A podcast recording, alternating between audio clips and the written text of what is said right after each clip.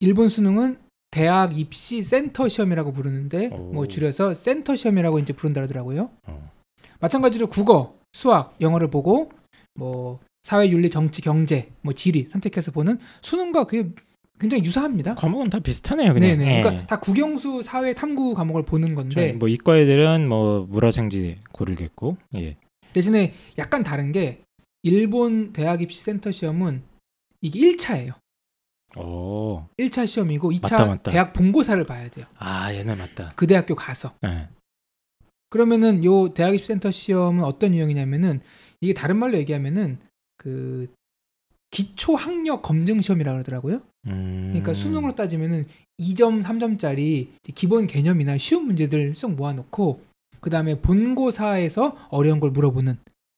본고사는 대학마다 레벨이 다르니까 이제 어려운 대학교 본고사는 어렵고 쉬운 대학교 본고사는 쉽고 이제 그렇게 차이가 안 다르더라고요. 음. 근데 또 일본 대학에 따라서는 어, 요 센터 시험이 필요 없고 본고사만 보면은 들어갈 수 있는 대학교가 있고 그래서 학생들이 이제 그 전략을 세우는 거죠. 아 이게 좀 복잡하네. 복잡하죠. 그러니까 네. 국립대학교 갈 친구들은 둘 다 봐야 되는 거예요. 센터 시험 음. 그 다음에 본고사. 근데 사립대학교 중에서 본고사만 보는 사립대학교는 본고사만 준비하면 되고. 그러니까 센터 시험이 우리나라 수능. 인택인 거잖아요. 수능인 셈이죠. 그러니까 국공립대를 희망하는 학생은 수능도 준비해야 아~ 되고 본고사도 준비해야 되고 나는 국공립 됐다 사립대 갈 거다 그러면 본고사만 준비하면 된다. 그러니까 대학별 자율성이 인정되는 걸로 봐서는 여기 이제 교육부의 입김이 우리나라처럼 크진 않나 보네요. 네, 그렇네요. 네, 수능을 강제할 수는 없나 보네. 그러다 보니까 일본도 엄청나게 사교육. 지금 이 시스템이 음. 완벽하게 사교육이 제일 활발하게 될 수 있는 시장이네요. 지금 아~ 그렇잖아요. 센터 시험 센터 시험대로 있고. 본고사는 본고사대로 있고. 네. 그래서 일본도 우리나라처럼 거의 사교육 과외가 판을 친다 그러더라고요. 어, 저도 그 일본 여행 갔을 때 네. 입시 학원들을 몇 번 본 것 같아요. 거기도 똑같더라고. 플랜카드 이렇게 걸어놓고 동경대 몇 명 뭐 이렇게 다 써 있던데. 뭐 일본어로 써 있었을 텐데. 네, 도쿄. 그래서 입시에 이건 되게 신기한데 일본도 입시의 두 축이 동경대하고 의대. 우리나라하고 매우 비슷하죠. 서울대랑 의대. 그러니까요. 이게 되게 네. 시, 신기하더라고요. 뭐 전 세계 공통이겠죠. 공통 공통은 유럽은 그렇지는 않고 네. 우리나라랑 일본을 보면 거의 닮아 있잖아요. 그러니까 이게 제가 아까... 정치인들 자유한국당 사람들은 거의 자민당 원이라 해도 제가 아까 그래서 애증의 관계라는 게 미워하다 보면 닮아가요 이게. 예. 또 닮으니까 미워하는 거예요. 내선 일체화된 그 자유한국당. 그... 네. 어쨌든 사교육이 그런데 우리나라 정도는 아닌 걸로 제가 알고 있는데 여기는. 근데 이게 네. 사교육이 매우 심했습니다. 매우 심했는데 최근에는 이게 많이 바뀌었어요. 그러니까 여전히 이 시스템은 사교육 시스템은 엄청나게 음. 활발하게 될 수 있는 이 시스템을 갖고 있는데 왜 이걸 바꿨냐면 일본에서 이제 두 가지인데 첫 번째는 인구 구조가 역전이 네. 됐다는 거예요. 그러니까 굳이 대학을 나오지 않고 아니면 좋은 대학을 나오지 않아도 취업이 되는 마인드. 그렇죠. 아, 세 가지를 들어야겠네요. 이게 첫 번째고 두 번째는 이 우리나라 특성화 고등학교 같이 그 그걸 뭐라 그래야 되나요? 이제 직업 교육. 그렇지. 직업 교육이 매우 잘 돼 있습니다. 네. 그래서 직업 교육을 잘 돼 있는 학교들은 나와서 거의 백 퍼센트 취업이 되고 그 취업되는 자리가 거의 대기업 못지않은 양질의 일자리예요. 그러니까 아. 학생들이 굳이 내가 대학을 가야겠다는 이런 생각들이 그렇죠. 많이 접해 있는 음. 거고 또 세 번째는 이제 개인주의죠. 요즘에 이제 그걸 뭐라 그러죠? 이제 히키코모리라고 하나요? 네네. 부터해서 이제 혼자 사는 사람들, 네. 일 인 이런 게 많다 보니까 이런 세 가지 어떤 사회적 풍토가 겹치면서 여전히 입시 시스템은 사교육이 활발하게 될 수밖에 없는 시스템인데 음. 사회적 분위기 때문에 사실 그렇게 작동하지는 않고 있습니다, 일본이. 아. 우리나라의 미래랑 비슷하지 않을까?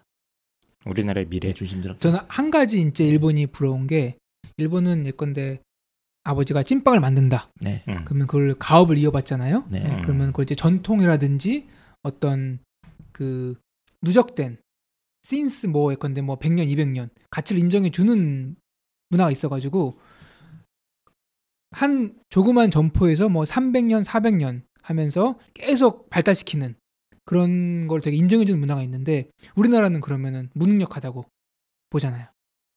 근데 그게 느낌이 다르잖아요. 예를 들어서 우리나라에서 물려줄 때는 그냥 애가 막나랑 같이 놀다가 어?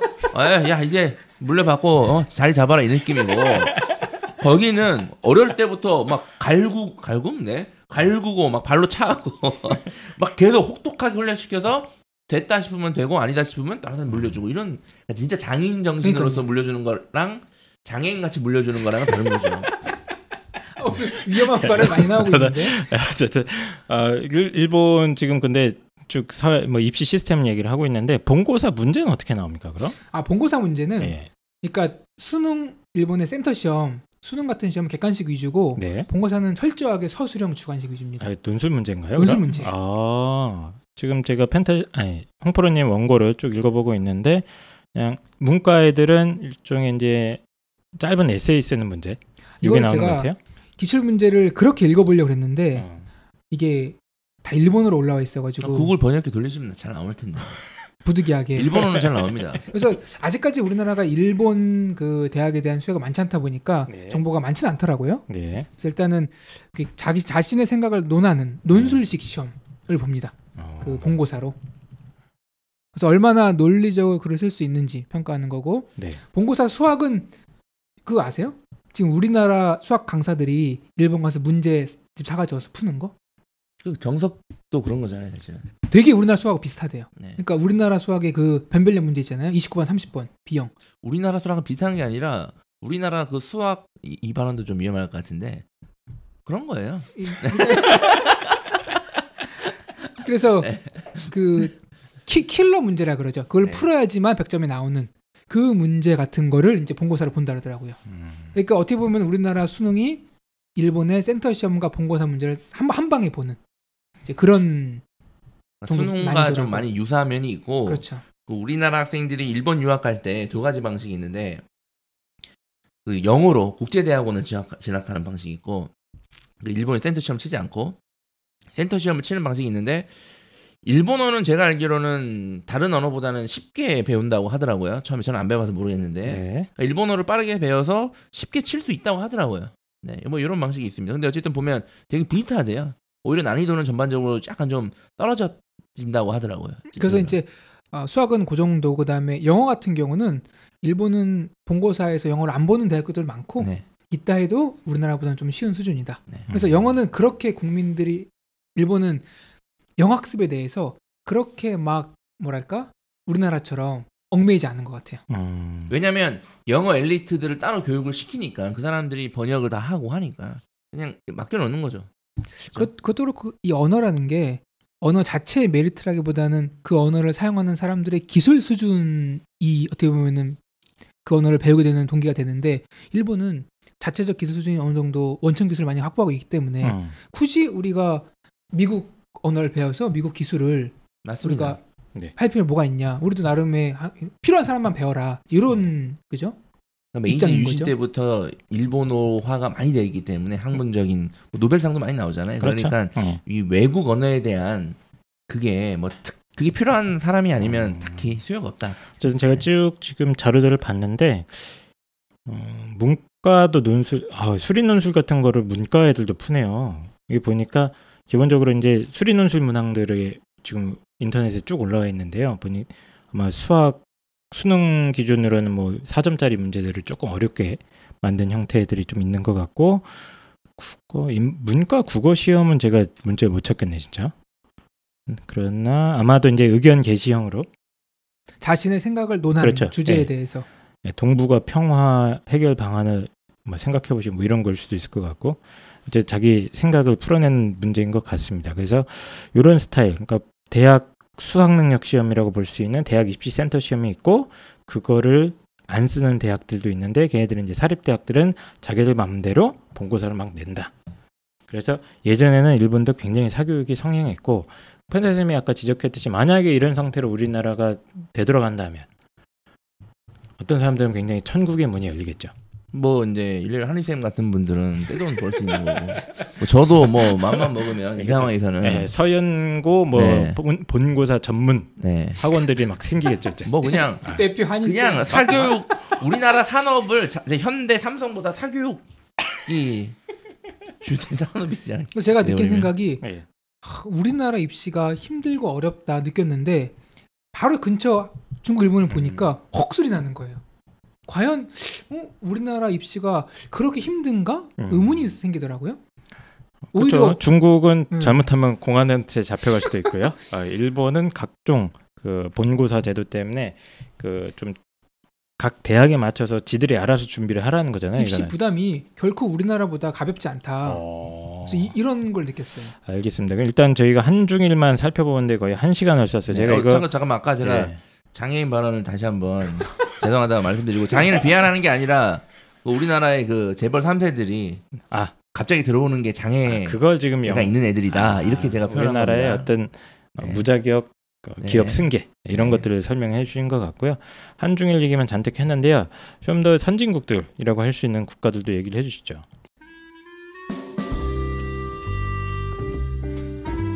논구수 및 입시 컨설팅 전문 학원인 프라임 리더스가 직접 운영하는 리플 독서실. 프라임 리더스의 노하우가 집대성된 개인별 최적화 입시 전략 컨설팅의 결과를 바탕으로 학생부 비교과 관리, 내신 관리, 논술 관리 등을 가장 효율적인 시간과 비용으로 진행합니다. 문의 주시면 최대한 상세하게 안내해드리겠습니다. 전화는 공삼일 칠공이 구일이사이며 위치는 분당구 임해동에 있습니다.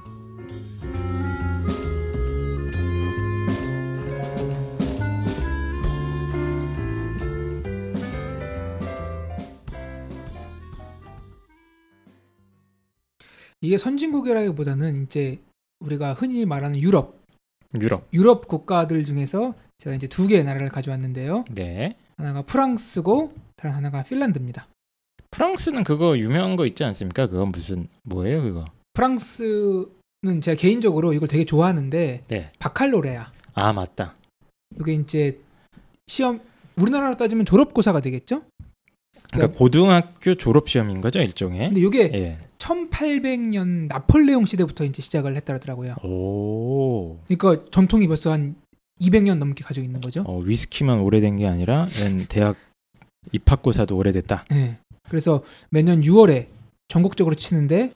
아 여기도 유월에? 네. 여기도, 여기도 마찬가지로 이제 국어, 수학, 뭐 지리, 역사, 외국어 이렇게 어느 나라나 과목은 다 언어와 수학, 뭐 사회 과목 네. 배우는 것 같아요. 네. 네. 근데 문제는 대부분 논술 형태. 어, 각 시험 과목마다 다 논술입니까? 대부분 논술 형태고 그다음에 외국어 시험은 구두로 면접으로. 야, 이거 너무 빡세겠다. 그래서 얘들은 이제 프랑스는 대학이 평준화됐잖아요. 그래서 프랑스 바칼로레아 일정 점수만 있으면은 어느 대학이든지 입학할 수 있다. 별도의 선발 시험 없이. 그러니까 이제 대학 학생들이 아이씨 그래도 좋은 데 가려고 하지 않겠어? 대학이 다 똑같기 때문에 그냥 음. 집 가까이 있는 대학을 가는 거죠. 대학을 가려는 어? 학생들. 그런데 프랑스도 하나 우리나라 말로 따지면 뭔지 모르겠지만 하나 명문 교육 기관이 있어요. 네. 그랑제꼴. 네. 여기는 못 갑니다. 네. 여기는 그랑제꼴 별도 입학 시험을 치러야 됩니다. 네. 여기는 제가 저도 티비를 본 적이 있는데 이거 준비하는 학생들은 우리나라 학생들보다 더 공부를 많이 하더라고요. 여기는 네. 거의 영재학교죠. 그렇죠. 네. 영재학교. 아마 전국 상위, 그러니까 바칼로레아 전국 상위 오 퍼센트 정도 학생들이 재수 삼수에서 간다더라고요. 음... 근데 아까 일본도 일본도 우리가 뭐 와세대라든지 그런 명문 사립대학교는 재수 삼수는 기본이라고 그러더라고요. 그러니까 우리나라 학생만 재수 삼수에서 인생을 허비하는 게 아니라 전국적인 어떤 트렌드인 것 같아요. 그러니까 남... 재수 삼수가 인생을 허비하는 겁니까? 그러니까 그렇게 생각하잖아요. 난 뭐 음... 늦었어. 근데 그게 아니라 더 어떤 큰 목표가 있으면은 그만큼 더 많은 고생과 투자를 준비를 하는 거죠. 네. 진정한 인생과 허비는 군대죠. 그래서 이게 아마 그랑제꼴이 우리나라 고시와 좀 비슷하지 않을까요? 사법고시 같은? 그, 그, 그 정도 느낌이 좀 있죠. 그러니까 그쵸, 프랑스 예. 역사에 뭐 유명했던 천재나 유명한 정치인 뭐 학자들은 다 여기 출신이거든요. 그래서 그런 게 있는데 이제 그거는 이제 영재 시험인 거고 바칼로레아 제가 쭉 지금 찾아보고 있는데 이게 이십 점 만점이고 십 점 이상의 점수를 받으면 일단 대학 입학 자격이 주어진다. 반 이상, 네. 반만 맞아도 이게 네. 절대 평가기 때문에 네. 남이 잘하든 못하든 간에 내가 받을 수 있는 점수를 받으면 되는데 요것도 떨어진 애들이 그렇게 많다고 그러네요. 생각보다 음. 그냥 십 점 못 받아가지고 예, 그런 친구들도 있긴 있고 그리고 이제 다 논술형 시험이기 때문에 이거는 준비나 이런 것들이 그러니까 뭐 벼락치기 뭐 이런 방식으로는 도저히 불가능한 시험이네요. 꾸준히 쌓여있는 어떤 내공과 사고력이 받침이 되어야겠네. 바칼로레아의 특징을 좀 살펴보면 여기 이제 철학 시험이잖아요. 전 세계에서 유일하게 대학 입학 시험에서 철학 문제를 서술형으로 음. 보는 나라거든요. 개인적으로 되게 부러운데, 그래서 저는 프랑스가 유명한 예술인들이 많은 게 이 음. 철학 문제와 관련이 있다고 생각해요. 당연히 관련이 있고, 예, 이 시험을 치기 위해 초중고 교육 과정도 사실 토론 위주의 그렇죠. 철학 중심의 수업이 되고 있으니까 이게 대입시보로 가능한 거거든요. 그렇죠. 이게. 그래서 문제를 몇 개만 살펴보면은 정상적인 것과 비정상적인 것의 경계를 규정할 수 있는가. 아, 이게 주제입니까? 바칼로레아 기출 문제. 아, 논술 문제 주제. 네. 오공삼오에 계신 그분을 이용해서 잘 쓸 수 있지 않을까. 그러니까 이렇게 따지면 이게 이제 뭐 예컨대 성소수자라든지 여러 가지 문제로 이제 우리가 사회적으로 어... 비교해 볼 수 있는 거죠. 신이 없다면 모든 것이 허락될 수 있는가. 그러니까 이런 주제들이니까 답이 없어요. 어... 다, 다 많은 사람들과 다양한 주제를 갖고 계속 끊임없이 토론을 해야 돼요. 음... 천구백구십육 년에 나왔던 문제가 가슴을 후벼 파네요. 뭐죠? 과거에서 벗어날 수 있는가? 아... 모든 사람을 존중해야 하는가, 뭐 이런 거. 어... 그러니까, 그러니까 이거 진짜 어떻게 보면은 가볍지 않은 주제, 음. 생각을 오래 성찰해야지만 쓸 수 있는 주제가 나오기 때문에 음. 그래서 아까 말씀하셨을 때 펜타 쌤이 이런 문제가 나오니까 음. 초중고 교과 내용이 우리랑 전혀 달라요. 그렇지. 우리는 이제 칠판이 있고 학생들 칠판을 보고 항상 앉아 있고 선생님들이 지식을 주는 그런 수업인데, 프랑스 수업은 이건 뭐 이제 관심 있는 기자들이 늘 취재를 하기 음. 때문에 이제 기자들 가면 놀란다더라고요. 일단 시끄러워서 교실이. 왜 시끄럽냐면은 방금 말씀하신 그런 주제에 대해서 어떤 학생 얘기를 하면은 그걸 반박하는 거예요. 음. 그럼 다른 학생은 또 반박하고. 음. 그러다 보면 학생들이 흥분할 수도 있잖아요. 예. 그때 선생님이 나와서 중재해주고 음. 이런 이렇게 이제 공부를 한다는 거예요. 십 년 동안. 알겠습니다. 어쨌든 뭐 이게 이... 뭐 딱 이게 야 되게 좋은 방법이다. 그건 이제 음. 그 나라 사회 환경에 맞게 해야 그렇죠. 되는데 어쨌든 네. 우리한테는 매우 부족한 게 있는 건 확실하네요. 그렇죠. 프랑스 교육엔. 음. 그래서 일방적으로 지식 전달이 아니라 왜 그렇게 생각하느냐. 어. 그러니까 네 생각에 머물지 말고, 네 생각에 갇히지 말고 그 생각을 넘어서서 계속 발전하도록. 그래서 저는 마크롱 같은 삼십구 세 총리가 나올 수 있는 이유도 아. 사람들이 생각을 하고 네. 판단을 하기 때문에. 네, 그렇게 열심히 생각하시는 분들이 그 르펜이라고. 어, 극우가 사실은 대선 예비 투표에서 일 위인가 이 위였거든요. 음. 예, 그러나 그쵸, 어느 그게 나라는... 꼭, 꼭 그런 거 아니다. 하지만 결선 투표라는 제도라는 제도 아주 합리적인 제도가 있고 예. 또 결국엔 프랑스인들이 르펜은 아. 아니다라고 또 뽑잖아요. 그렇죠. 물론 마크롱도 전통적으로 보면 우에 가깝죠. 네. 예. 근데 어쨌든 그렇습니다. 네. 네 어쨌든 근데 우리 최근에 제가 이거 관련해서 우리나라 그 오마이 뉴스에서 기사를 본 적이 있는데 내용은 뭐냐면. 프랑스의 이런 걸 막 소개하면서 정말 대단하지 않냐, 부럽지 아, 않냐, 이... 우리도 이런 게 가야 된다 하면서 결론이 음. 뭐냐면 왜 이 나라와 같은 우리나라의 논술 시험을 없애려고 하는 거냐. 아. 결론이 이렇게 되더라고요. 논, 논술학 원장님이 맞아요. 보니까 쓴 사람이 논술학 원장님이에요. 그래서 저는 깜짝 놀라는 게 논술학 선생님들도 꽤 많이 그래요. 이거 바칼로레아 얘기하면서 바칼로레아 얘기하면서 음. 이거 좋은 거다, 논술 좋은 거다 이렇게 얘기하는데 우리나라 논술이랑 바칼로레아랑 완전 다른 겁니다. 다릅니다. 예. 우리나라 논술은 답이 있고 네. 예. 분석하고 비교하는 걸 물론 이런 측면도 있지만 네네. 일반적으로 봤을 때 문제 하인쌤 문제점 종류가 질이 다르죠? 그 그러니까 완전 완전 이런 식으로 오픈형으로 나오지는 않고요. 예전에 이제 예전 초창기 논술은 이랬어요. 이런 식으로 초창기. 오픈형으로 내봤더니 네. 이거에 대한 또 부작용이 네. 장난 아니었거든요. 그래서 정말로 이제 기출 주제 뭐 이백 선 이거 나옵니다. 그리고 이 주제에 이런 논지를 전개하고 사례는 이걸 쓰고 이걸 암기시켰거든. 그렇죠. 우리는 어떤 입시 예. 시스템이 와도 모든 걸 사교육화 시킬 수 있는 그런 나라지 예. 않습니까? 모든 걸 암기로 바꿔버릴 수 있는 엄청난 역량을 갖춘 나라이기 때문에 그게 사라졌죠. 그래도 부럽더라고요. 그 이 나라는 이 시험 치는 날 이 주제를 가지고 어, 대통령부터 국회의원들까지 다 토론을 한다고 하더라고요. 아... 티비에 나와서 토론 문화. 그러니까 티비에 나와서 어, 이 당신은 이거 어떻게 생각하냐. 야, 그러니까 지금 따지면은 문재인 대통령이 올해 이천십칠 학년도 수능 문제를 푸는 거네요. 공개적으로 서술형 문제를 국어 같은 뭐 그렇죠. 네, 뭐 그런 거죠. 뭐 문재인 대통령께서는 어떻게 되나 신이 없다면 허락이 됩니까? 이런 게 물어보는 아, 거죠 이제. 얘기하고. 과거는 청산할 수 있습니까? 네. 뭐 이런 얘기도 합니다. 허허허 청산해야지요. 네, 알겠습니다. 프랑스의 아주 이상적인 대학 입시 제도를 한번 잠깐 얘기를 해봤는데, 근데 여기에서 핵심은 얘네들은 평준화돼 있어서 이럴 수도 있어요. 맞습니다. 네, 대학이 어느 정도 평준화돼 있고 대학을 위해서 경쟁한다는 마인드 자체가 우리랑 너무 다르죠. 다르기 때문에 평준화도 시민들이 시킨 거죠. 이 그렇죠. 평준화가 되기 전에는 엄청난 이 우리나라와 같이 네, 비슷했습니다. 그 대학 서열화 네. 구조. 무슨 소르본느 대학 뭐 네. 이러 해가지고 등록금 막 네. 거의 비슷한 고통을 받고 그러다가 있습니다. 이제 육십팔 혁명이라고 해서 네. 어, 프랑스 역사의 엄청난 또 분기점이 되는 사건을 통해서 아, 혁명은 알아 들고 일어나죠 열받으면. 네. 자 마지막에 이제 소개할 나라는 핀란드인데요. 핀란드 소, 전 핀란드 이거 이거 요즘 한 몇 년 전부터 계속 회자되고 있잖아. 왜 회자가 됐냐면은.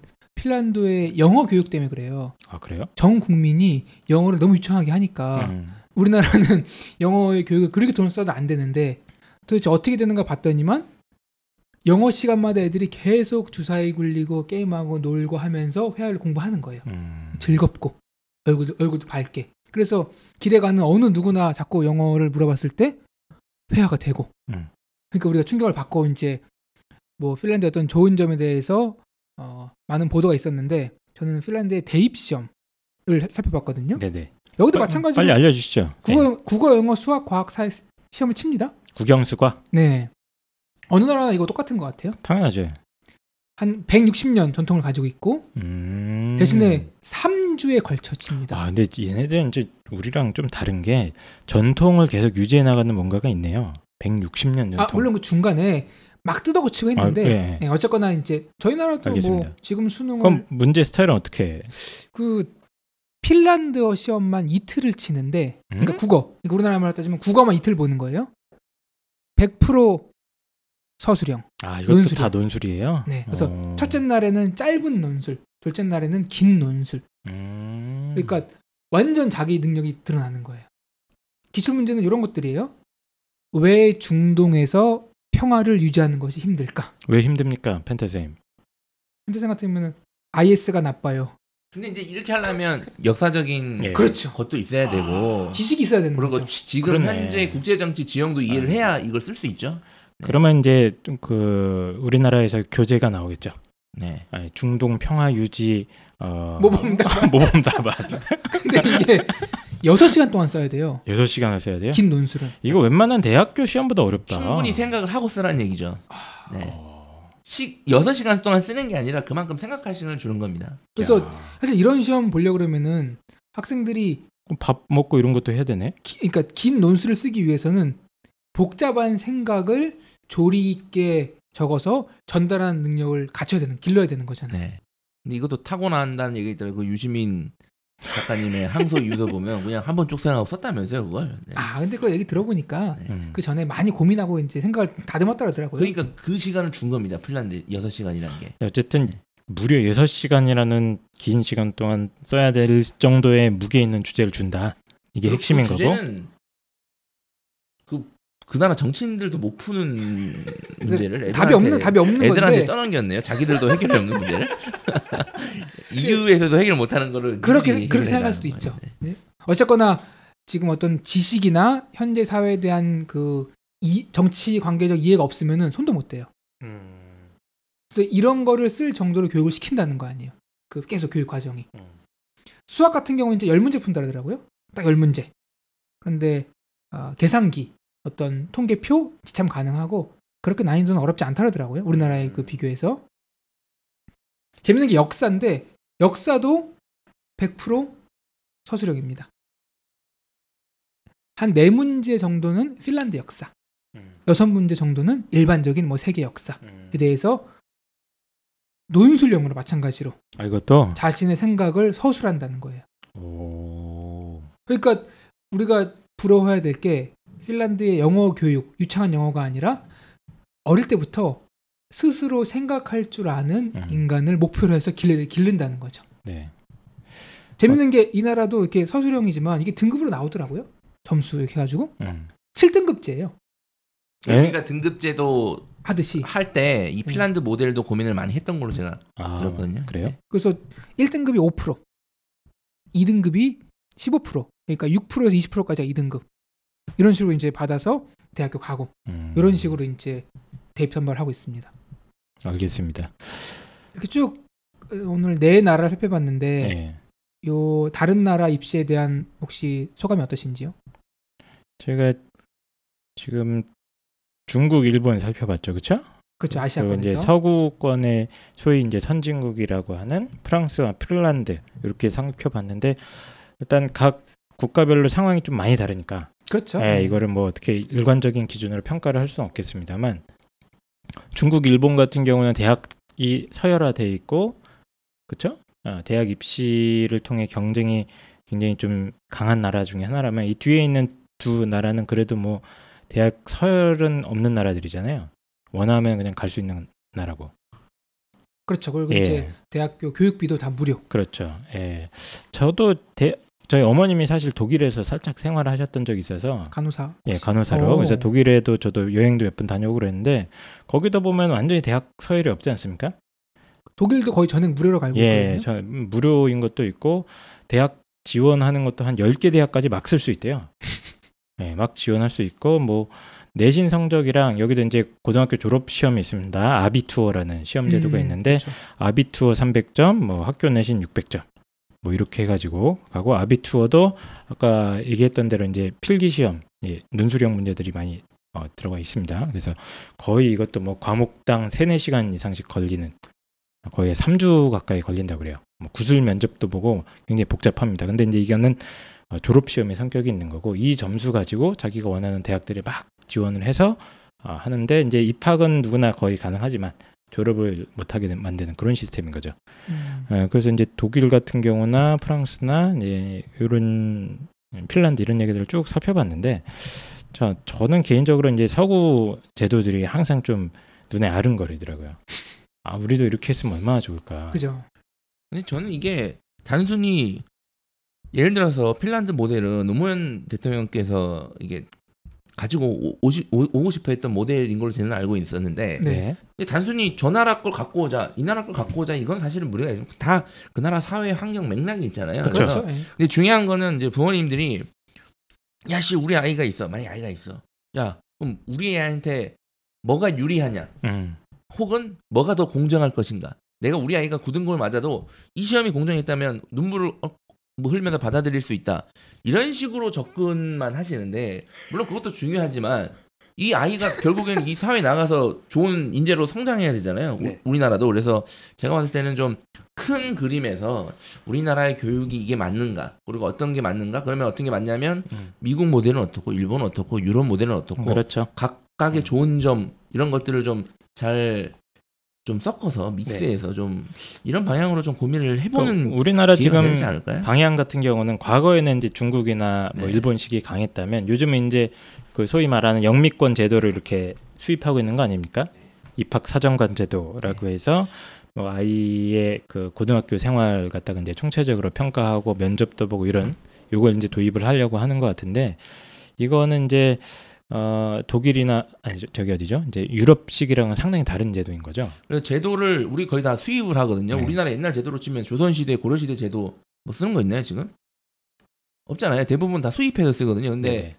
그 제가 봤을 때는 어쨌든 교육제도가 이번에 좀 사회적인 합의와 논의를 거쳐서 네. 좀 뭔가 좀 바람직한 뭔가 지금보다 바람직한 뭔가 나오지 않을까 저 개인적으로 기대하고 있습니다. 네. 그 개인적으로 기대하고 있는 게 아니라 지금 영향력을 행사하고 계신 거 아닙니까? 아닙니다. 전혀 영향력을 민주당 쪽에 행사하고 있지 않습니다. 그런 거 아니고요. 네. 아. 네. 저는 이렇게 보면서 느낀 게 유럽식이야. 음. 저희가 늘 이제 동경해왔고 하, 쟤들 주입식이 아니라 토론식, 음. 자기 생각을 발전시켜 나가는 거 부럽다. 네. 어, 그런데 일본하고 중국까지도 어느 정도의 학생들의 생각을 쓰는 문제를 내는 걸 보고 약간 좀 놀랐거든요. 어, 그러니까 논술형 문제가 그렇죠, 나오는 예, 것. 예. 어? 근데 우리나라는 아직까지도 이 객관식 문제에만 함몰돼 있는데 음. 우리나라도 그 아이들이 스스로 생각할 수 있는 교육을 시켜야 되지 않을까라는 좀 음. 위기감이 들더라고요. 어떻게 해서든지 이번 교육에서는 음. 어쨌거나 앞으로 사 차 산업혁명 시대에 스스로 생각할 수 있는 힘을 가지지 못하면은 대학교 나와서 이게 무슨 소용이에요? 음. 갈 데가 없는데. 그 뭐 절대평가, 상대평가 얘기만 하지 말고. 그것도 중요하지만 네. 본질적으로 어, 여기서 이제 소장님이 말씀하신 대로 문제 유형을 바꿔야 된다. 아이들이 스스로 생각할 수 있게. 그 부분에는 동의를 합니다. 음, 알겠습니다. 저희가 지금 그 원래 이 방송을 한 삼십 분만 녹음하고 빨리 치우려고 그랬는데 지금 너무 길어졌어요. 그래서 원래 시작은 캠브리지 공대생이 맞아요, 맞아요. 대한민국 수능 수학 문제를 못 풀었다. 이 얘기에서 출발해서 어, 돌고 돌다가 중국, 일본 그리고 소위 말하는 서구 선진국의 유럽식 어떤 입시 제도들을 쭉 한번 그냥 그냥 눈요기만 한번 해봤습니다. 그렇죠. 예, 삭장 맛만 봤는데 쭉 살펴보고 있으면 아 우리나라의 부족한 점들이 이런 것들이 있고 음, 또 그렇죠. 상대적으로 우리나라가 좀 강한 점들도 있긴 있겠다. 사교육. 예, 사교육이 아니라 그러니까 뭐 아무리 논술 시험 제도가 이렇게 포함되어 있다고 해도 일본식의 어떤 본고사 제도나 이런 거는 제 생각에는 좀 문제가 좀 저희가 한번 경험하지 않았습니까? 과거에. 그건 경험했기 예. 때문에 본고사는 저는 절대 그거는 있어서는 안 된다. 예. 특히 우리나라에서 이 본고사는 지옥입니다. 지옥. 지옥이 시작되는 겁니다. 반드시 제가 확실하게 말씀드리는데 본고사 때문에 행복한 거는 사교육업자들밖에 없습니다. 예. 나머지는 다 불행합니다. 국가, 학생, 학부모, 학교 선생님 다 예. 불행합니다. 그리고 이제 유럽에서 이렇게 시행하고 있는 어떤 논술형 정말로 이게 사실 살아있는 교육이고 진짜 어떤 지적인 탐구를 할 수 있는 교육인 건 맞는데 아직은 우리나라 이제 환경에는 좀 음, 무, 무리가 있으니까 이거는 무리가 많은 무리가 있고 제일 중요한 거는 이제 학교 선생님들이 좀 많이 바뀌어야 되지 않나 이런 교육을 하려면 이제 과거의 평가 방식이나 이런 거를 완전히 탈바꿈해야 되는데 이거 바꾸기가 힘들 거예요 우리나라 지금 이, 교, 예, 이런... 사범대나 이쪽 이 체제가 맞아요. 바뀌어야 돼요. 이 교육이 안 되니까 프랑스 같은 그 교육이 안 되니까 이번에 청문회 하는 거 보세요. 질문 수준이 이거는 무슨 네. 초딩 댓글 다는 수준. 예, 그래서 이런 유럽식 어떤 이상적인 제도도 아직까지는 우리한테 조금 아, 어렵겠다는 생각이 좀 들고요. 어쨌든 지금 우리나라는 미국식 영, 이제 영미권 제도인 입학사정관 제도를 비중을 많이 늘려나가고 있는 추세인데 여기에 대해서도 많은 지금 논쟁이 벌어지고 있습니다. 특히 이제 수능 절대평가 다시 도입되면서 이게 수능이 없어지면 결국에는 뭐 공정성의 문제가 생기고 요거에 대한 논쟁이 아주 뜨겁거든요. 게시판이나 이런 데마다. 그런데 어, 그 어떤 공정성 측면이라든가 뭐 입시에서의 성패 이것만 생각하기보다는 진짜로 우리나라 교육 방향에 대해서도 좀 생각해보는 기회를 어, 진작에 가졌으면 좋겠다. 우리가 지금 어른이지만 내가 학창시절 돌아갔을 때 어떤 교육을 받고 싶은가 이런 생각도 상상을 한번 해봤으면 좋겠다 이렇게 생각을 해봤습니다. 저희가 어, 어, 이제 방송 접죠? 네. 네. 이제 다음에 또 좋은 방송으로 네. 이 방송이 나갈 수 있을 이 방송 나와도 될 것 같아요. 그죠? 이 정도면 괜찮죠? 네네. 네, 저희가 어, 우리나라 교육을 얘기한 게 아니고 네. 딴 나라 아, 다른 나라의 교육 체제를 한번 쭉 살펴본 거기 때문에 괜찮지 않을까? 알겠습니다. 네. 그럼 다음에 또 뵙겠습니다. 예. 감사합니다. 감사합니다.